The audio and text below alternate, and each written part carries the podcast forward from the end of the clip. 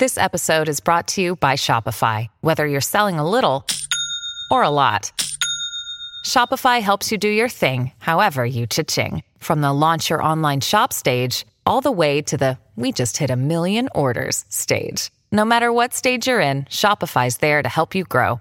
Sign up for a $1 per month trial period at shopify.com slash special offer, all lowercase. That's shopify.com slash special offer. Welcome to the only daily podcast focusing on compliance news of the day. Each morning, start your day with a cup of coffee and Tom Fox, the voice of compliance, to hear about four of the top compliance, corruption, or leadership stories you will need to start your day. The Daily Compliance News is a production of the Compliance Podcast Network. First, a word from our sponsor.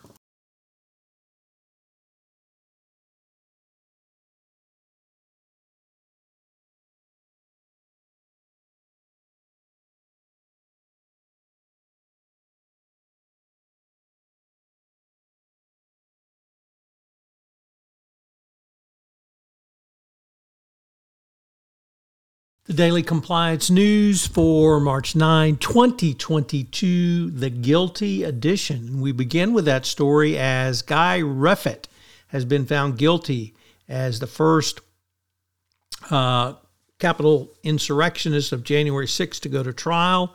He led a pro Trump mob and advance on the police at the Capitol, carried weapons into the police, and most significantly, threatened the life of his son and daughter if he if they turned him in to the authorities, which of course they did. His son testified at trial about the toxic atmosphere in his family and his father's uh, death threats to him. So, the first person to go to trial uh, was convicted. Uh, the defense was almost non existent with a three minute opening and not calling any witnesses.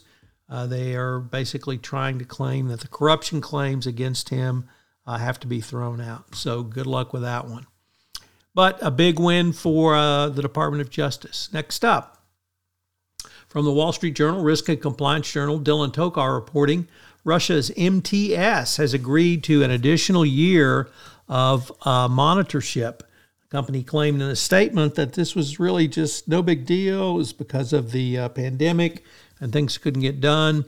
But companies don't agree to additional monitorship unless there's an issue that the monitor is not happy with. So it's not clear what that uh, issue may or may not be. Nevertheless, MTS has agreed to additional years, so it must have been uh, pretty bad conduct. Next up from Reuters, um, Elon Musk, the CEO who never stops giving, gave again another gift to the SEC and those who follow the SEC by going to court to try to have his consent decree overturned. Uh, 2018 uh, uh, consent decree where he had tweeted he was going to take the company public at 420 and eight days later pull that or take it private and eight days later pull that. Uh, of course, that was a clear securities law violation. Uh, although he did not admit or deny to it, he agreed to the consent order. And now he wants to uh, get out of his consent order. And the reason he wants to get out of his consent order is he wants to continue his unabated tweeting. Claims the government is engaging in prior restraint and keeping him from commenting on such things as the share price of his company and other matters. So he wants the consent decree thrown out. He tried to use um, the consent decree to stop subpoenas from the Securities and Exchange Commission, who uh, investigated him for continued alleged violations of the consent decree, and the judge threw those chances or those filings out. So now he's trying to get the whole kit and caboodle. Good luck. And finally, um, from the Washington Post, the ex premier of Kuwait was acquitted on corruption charges in that country. So an acquittal. The Daily Compliance News is a production of the Compliance Podcast Network and a proud member of C Suite Radio. Thanks so much for listening. I hope you'll join me again tomorrow.